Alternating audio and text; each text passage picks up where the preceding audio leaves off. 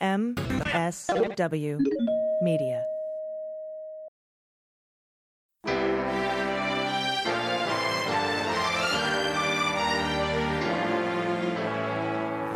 So, to be clear, Mr. Trump has no financial relationships with any Russian oligarchs. That, that's what he said. I, I, that's what I said. That's obviously what the, our position is. I'm not aware of uh, any of those activities. I have been called a surrogate at a time or two in that campaign, and I didn't have not have communications with the Russians. What do I have to get involved with Putin for? I have nothing to do with Putin. I've never spoken to him. I don't know anything about him other than he will respect me. Russia, if you're listening, I hope you're able to find the 30,000 emails that are missing. So, it is political. You're a communist. No, Mr. Green. Communism is just a red herring. Like all members of the oldest profession, I'm a capitalist. Hello, and welcome to the MSW Book Club. I'm your host, AG, Allison Gill, and this is episode six in the series covering the New York Times bestseller by Elie Mystal, Allow Me to Retort A Black Guy's Guide to the Constitution. Today, we'll be covering chapters 13 through 15, beginning on page 136 in the hardback edition. Chapter 13 is called Conservative Kryptonite, so let's get started. Elie opens with the history of conservative courts' attacks on the 14th Amendment. The amendment was ratified on July 19, 1868, and the first challenge came just five years later in 1873, and it was about economic rights. Here's the language from the 14th Amendment as a reminder quote, No state shall make or enforce any law which shall abridge the privileges or immunities of citizens of the United States. Unquote. Keep in mind, the amendment calls a citizen anyone who is born here. And that language insists that any rights, including economic rights held by any citizen, must be held by all citizens. But SCOTUS disagreed. The case was called the Slaughterhouse Case, and it was decided in 1873, as I pointed out, just five years after the 14th Amendment was ratified. The state of Louisiana had granted a monopoly to a slaughterhouse to run all slaughterhouses downstream of New Orleans in exchange for complying with health and safety regulations and to allow independent butchers to work on their site for fixed rates. That move put some white people out of business and those white people argued the law violated their 13th and 14th Amendment rights to equal protection from economic favoritism. Well, they lost. SCOTUS ruled that the 13th and 14th Amendment only applied to the slave race, quote unquote, and regardless of race, the amendments didn't provide for economic equality for all people. Instead, the court ruled that other protections and privileges enshrined in the Constitution, like the First Amendment, for example, only applied to the federal government, leaving state governments free to discriminate and deny rights to their own citizens. Like what?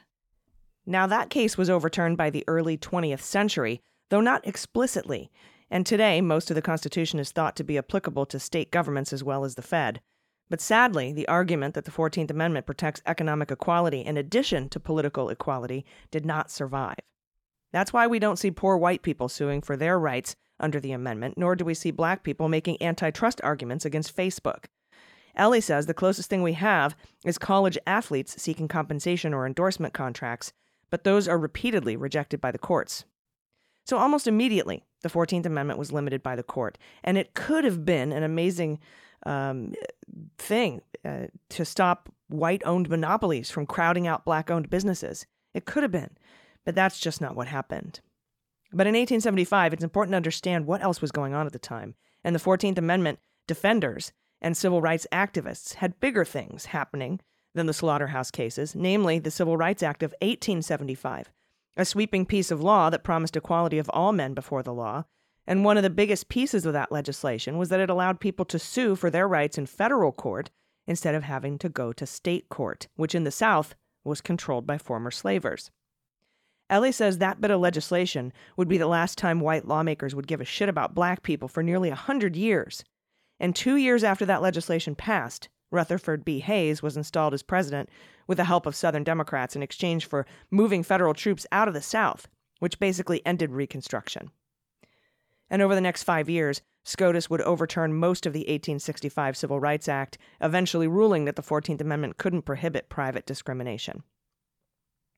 So, with no protection in the South from either the feds or legislation bolstering the 14th Amendment, the Jim Crow era hit the ground running With private industry doing all the heavy lifting, the states didn't even have to codify discrimination.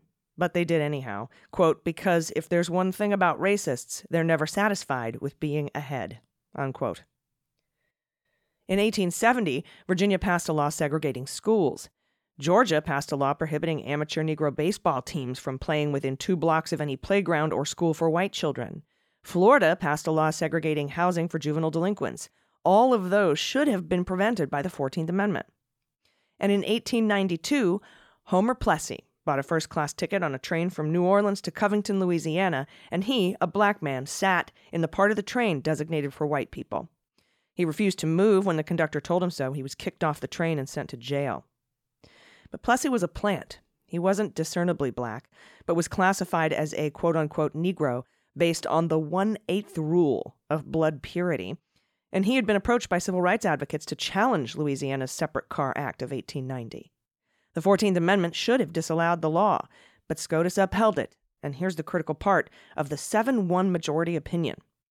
Quote, the object of the amendment was undoubtedly to enforce the absolute equality of the two races before the law, but, in the nature of things, it could not have been intended to abolish distinctions based upon color or to enforce social and distinguished from political equality, or commingling of the two races upon terms unsatisfactory to either laws permitting and even requiring their separation in places where they are liable to be brought into contact do not necessarily imply the inferiority of either race to the other, and have been generally, if not universally, recognized as within the competency of the state legislatures in the exercise of their police power. Unquote. Elie points out there are three competing types of rights spoken about here in this jargon political, civil, and social. Now, political rights are the rights to participate in democracy, voting, and such. Social rights are the rights to participate in society. And civil rights are the rights to participate in the economy, like owning a home or buying land or having a job. The court here rules that the 14th Amendment only protects political rights. It doesn't say that in the amendment. Quote, according to the logic of this court, black people had the right to participate. They could vote or have a trial or travel on trains, but they have no civil rights. So white people didn't have to sell a black person to a house or hire a black person or pay them an equal wage. Nor did black people have any social rights, so they could be segregated and ghettoized or discriminated against at will. Unquote. And that's from Elie. And the basic logic of Plessy is that these kinds of laws are race neutral meaning if you don't let uh, black ba- baseball players play with white players, that restricts white teams as much as it does black teams. And that, Elie says, is a log that conservatives will fall back on over and over and over again. The Plessy, quote, separate but equal concept, unquote, was the basis for the entire Jim Crow era. Modern conservatives may say, well, that's all over now, and the separate but equal logic has been roundly rejected. But modern originalists still hold that the 14th Amendment doesn't protect social rights, which is the core logic of Plessy. And Elie says the mere existence of Plessy really puts originalists in a bind. Because, see, their goal is to limit the Reconstruction Amendments to the intent of the white guys that wrote them. But if that were the case, then modern originalists would have to believe the 14th Amendment allows for segregation and racism. So that's a contradiction oh no, uh, you know, that's been decided. Plessy, you know, equal, separate but equal, segregation is over. We reject it. But we're originalists. You can't be both. And you've seen some of these modern originalists struggle with this racist catch 22 during confirmation hearings when asked if Brown v. Board was rightly decided. They struggle with it because they either have to admit they would love to go back to the Jim Crow era or admit that sometimes the original intent was just wrong.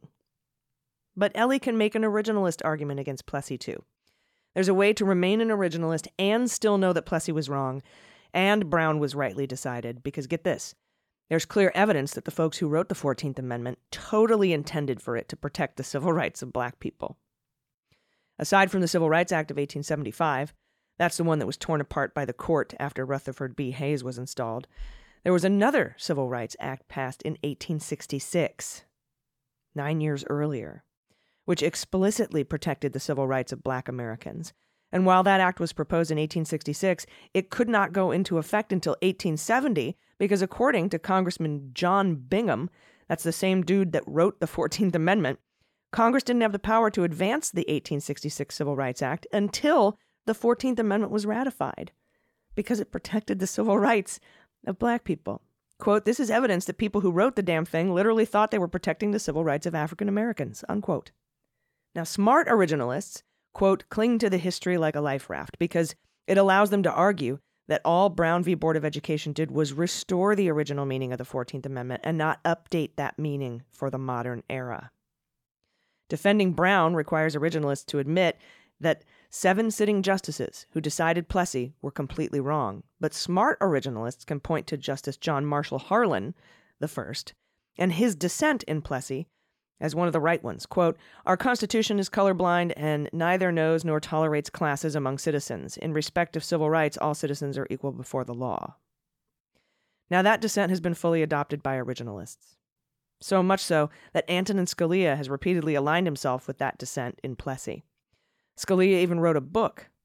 Uh, he said, and, in the book, he said the 13th and 14th Amendments can reasonably be brought to prohibit all laws designed to assert the separateness and superiority of the white race even those that purport to treat the races equally. Justice John Marshall Harlan took this position in his powerful and thoroughly originalist dissent in Plessy v. Ferguson. Unquote.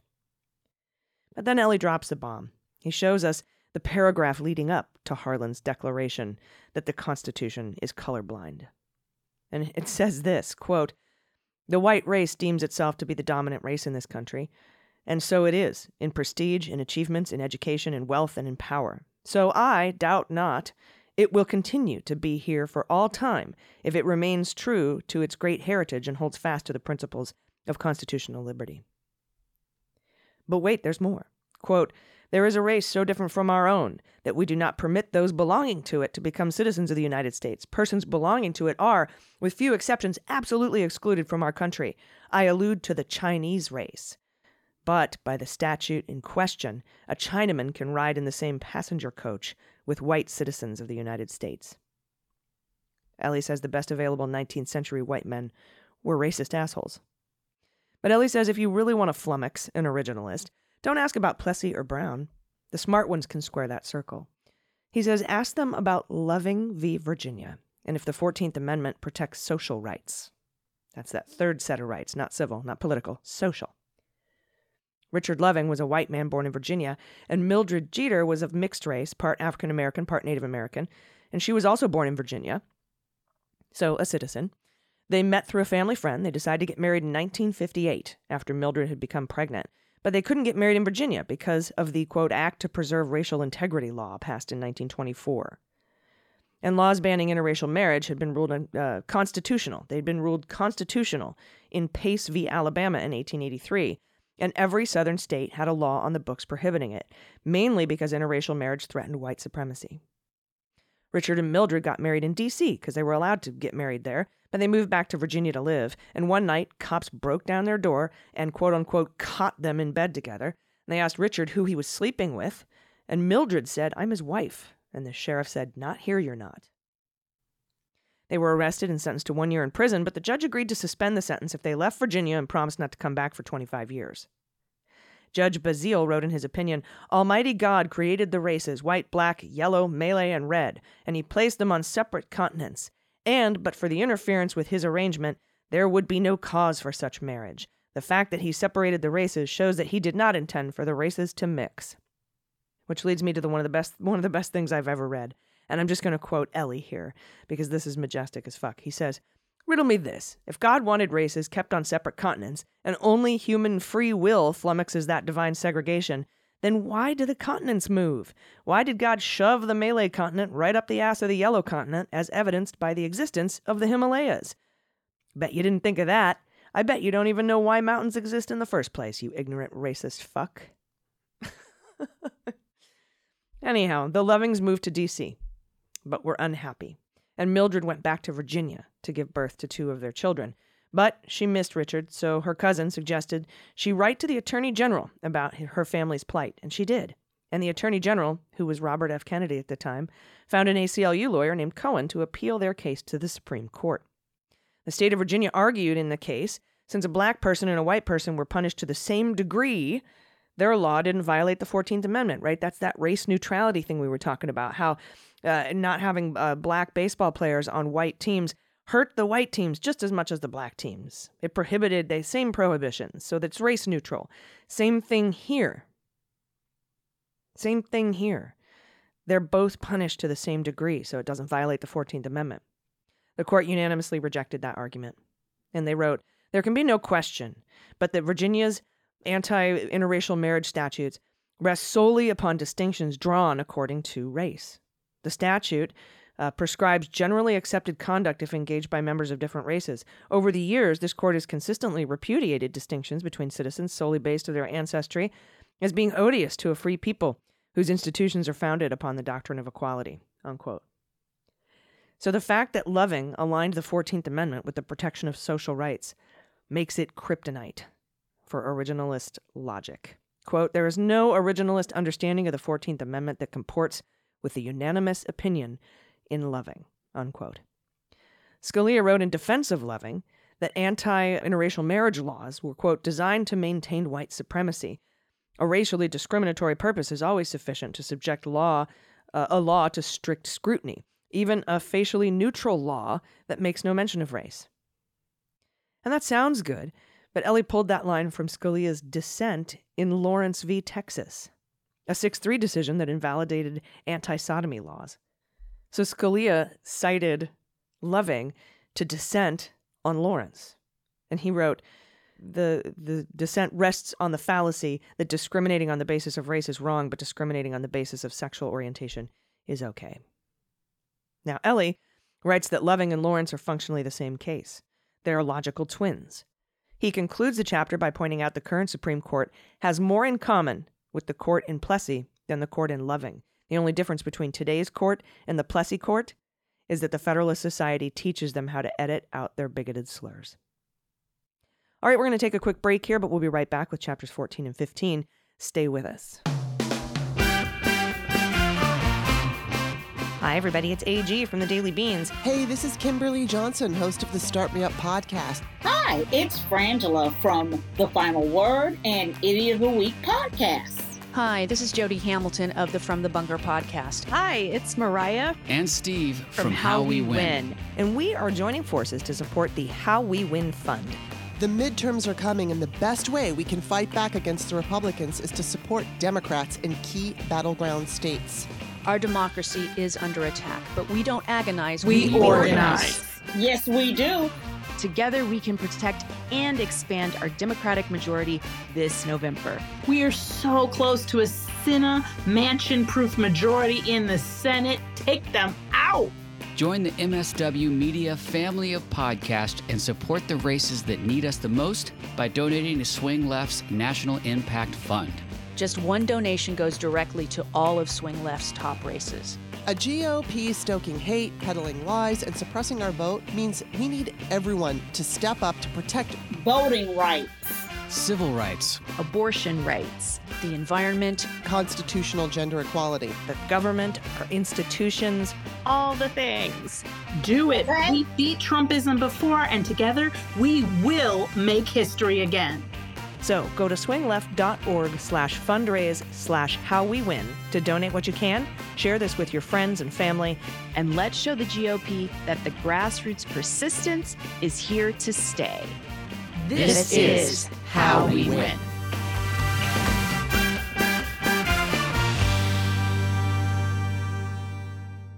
All right, that brings us to chapter 14 now. Reverse racism is not a thing. That's what the chapter is called. Elie opens by telling us he'd be remiss if he didn't point out that anyone can discriminate against most people for any reason or no reason at all. For example, Elie is prejudiced against dumb people, not uneducated, but people who have knowledge thrown at them and ignore it. It bounces off their stupid brains, he says. Like if you go to school and have access to professors and books and still come out a Republican, he's prejudiced against you. Quote, I can't look at Yale Law School graduate and U.S. Senator Josh Hawley without assuming he's at least one eighth fucking idiot, you know? Unquote. But there are a lot of similar kinds of prejudice that don't upset the Constitution. Pilots need to be able to see. And the government can't discriminate against a single person, but laws can discriminate against classes of people. And there are only a few protected classes, which Elie says really upsets the white economic grievance crowd. Protected classes are also referred to as suspect classes. And Elie says, as much as he'd like to give you a clean definition of what a suspect class is, there is no single definition that everyone agrees to. Generally speaking, suspect classes are groups that can be labeled by their race, religion, national origin, or immigration status. White people are not a suspect class. Quote, White people have not been singled out for discrimination and torment because of the immutable characteristics they have. They're not a minority as of this writing. They're neither discrete nor insular. Unquote. And Elie goes on to explain that laws targeting suspect classes trigger, quote, strict scrutiny review by the courts, and state actions that don't involve suspect classes are given rational basis analysis by the courts. So we have strict scrutiny and rational basis. And he concedes that that's jargony, but it's important to unpack because the courts use it to hide what they're really doing. Starting at the top, federal courts run by lifetime appointed un- unelected old people, he says, are supposed to assume that most laws are constitutional. They're supposed to. He points out that SCOTUS just sort of granted itself the right to declare legislative acts unconstitutional in an 1803 case called Marbury v. Madison, where Justice Marshall declared that the Supreme Court could declare a law unconstitutional even though that's not technically written in the Constitution. Courts are actually supposed to grant deference to legisl- like state legislatures. That's known as rational basis, meaning if a law has a legitimate state interest and it's rationally related to that interest, the law should stand, like seatbelt laws. They pass rational basis review because states have a legit interest in public safety. Then there's strict scrutiny review, where courts empower themselves to look more closely and skeptically at laws. And that puts the burden on the state to show a compelling government interest instead of just a legitimate one like seatbelts. You have to have a compelling government interest, and the law has to be narrowly tailored to achieve that interest instead of just rationally related to that interest. And the courts just decided they can do all that. It's not actually in the Constitution that the courts have to have different modalities for judicial review. But here's the catch, right? Courts really only apply strict scrutiny to two areas of law the 14th Amendment and the First Amendment. The First Amendment can apply to pretty much anyone, but strict scrutiny of the 14th Amendment only kicks in when laws target members of protected or suspect classes. But that is not all. Courts have also decided there are quasi suspect classes which are entitled to intermediate scrutiny. And the first use of that were on laws that discriminated based on gender. And in Craig v. Boren, the court decided that gender isn't really a suspect class, but it's not subject to, you know, regular analysis, but not strict scrutiny either.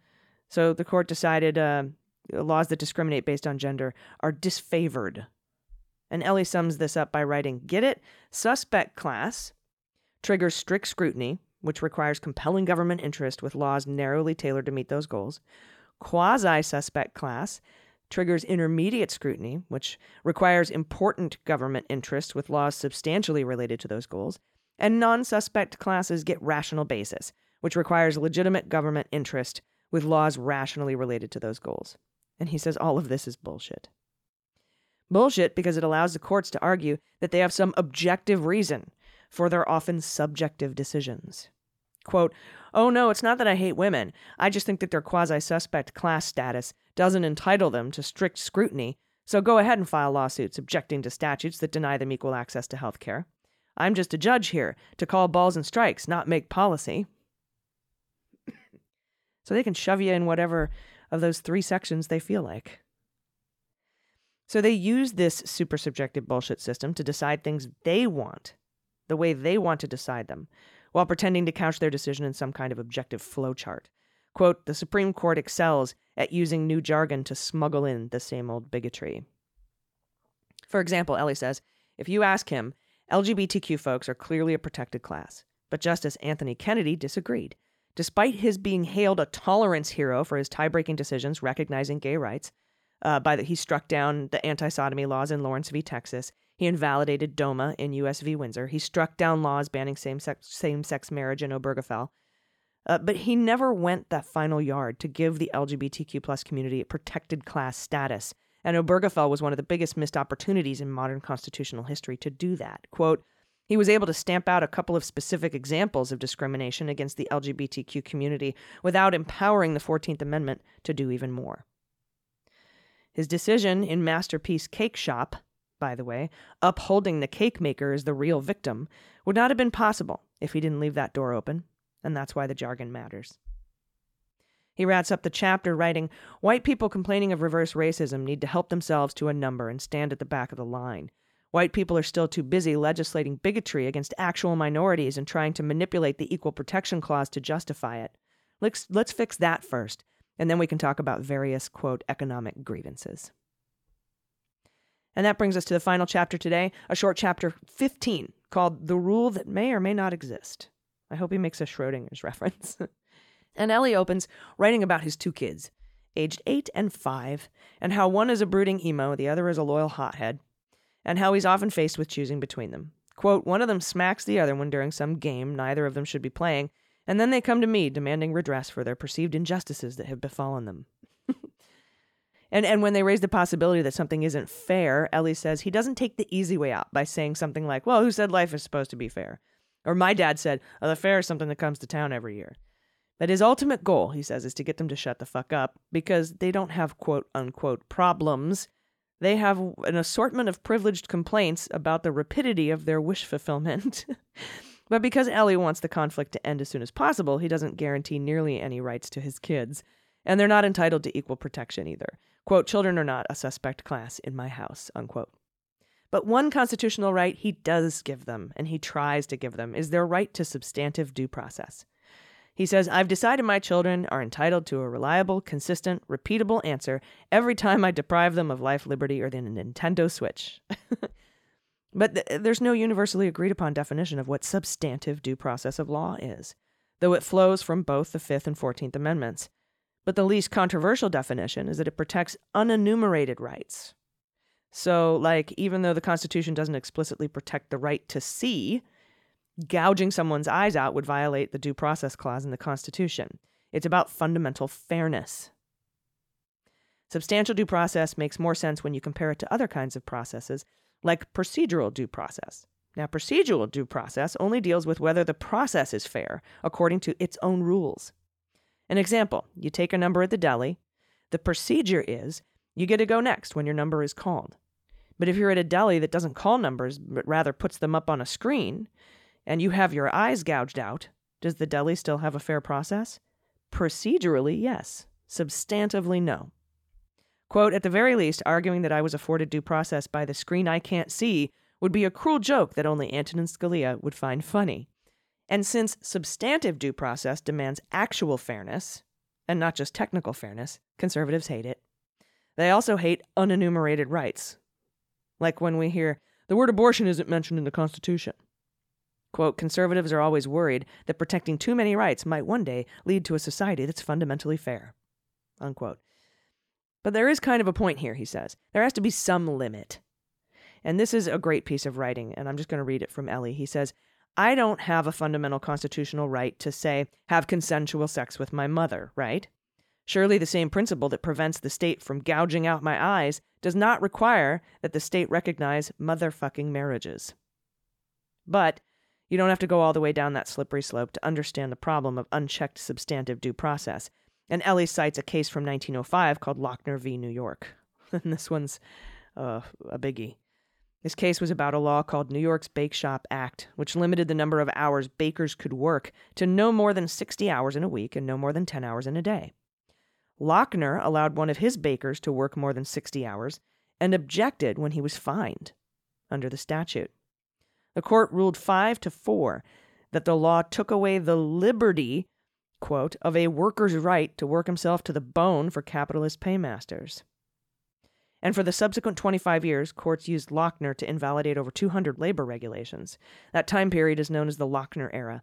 But in 1937, FDR announced a plan to pack the court with justices more amenable to his New Deal, which had worker protections. That same year, Justice Owen Roberts broke with Lochner and sided with the liberal justices to uphold the constitutionality of a minimum wage law. Now, for a long time, folks on both sides of the aisle agreed Lochner was wrongly decided, and one could argue that during the civil rights era, the court went out of its way to avoid mentioning Lochner or using the phrase substantive due process. And that's a classic liberal mistake, Elie says. Quote, conservatives used a tool for evil, so instead of using that tool for good, let's never use tools. Unquote. But conservatives will say Lochner was wrongly decided. Uh, but out of the other side of their mouth, their mouth, they'll continue to use it as logic to conclude corporations are the only people who have rights. And Elie says that if conservatives had any argument for limiting principles to substantive due process, he'd listen to it, but they don't. They really only have one thing that they do, which is limiting principles on who should benefit from it. Quote, For my part, I'll keep telling my children that substantive due process is a thing. I will keep giving them their right to fairness. Unquote. And he ends the chapter with a story about this, about his two kids playing Minecraft, and how the five year old likes to play in creative mode where you can't die, but the eight year old likes survival mode where many things can kill you. So the older one, the eight year old who likes survival mode, came up with a deal that they would spend, they have an hour to play Minecraft, and they would spend a half an hour in creative mode and a half hour in survival mode. And Elie says the eldest even agreed to let the youngest take his creative half hour first, which made him feel particularly magnanimous and smug. Now, when Elie overheard this deal going down, he ran in from another room and said, No. The youngest has a right to enjoy his video game time without getting murdered, because it's important that they both understand that technical equality is not the same as fairness, and it's sometimes even the opposite of fairness. Quote, I'll do whatever I can think of to make sure they grow up to be anything other than like Clarence Thomas. Unquote. And that's the end of the episode today. There's also an episode of Mueller She Wrote out. You want to check that out as well. I'll be back tomorrow with the Daily Beans from DC. Until then, please take care of yourselves, take care of each other, take care of the planet, take care of your mental health, and vote blue over Q. I've been AG, and this is the MSW Book Club. The MSW Book Club is executive produced by Allison Gill in partnership with MSW Media and written by Allison Gill and Dana Goldberg. Sound design and engineering by Molly Hockey. Jesse Egan is our copywriter, and our art and web designer by Joelle Reeder and Moxie Design Studios. The MSW Book Club is a proud member of MSW Media, a group of creator owned podcasts focused on news, justice, and politics. For more information, visit MSWmedia.com.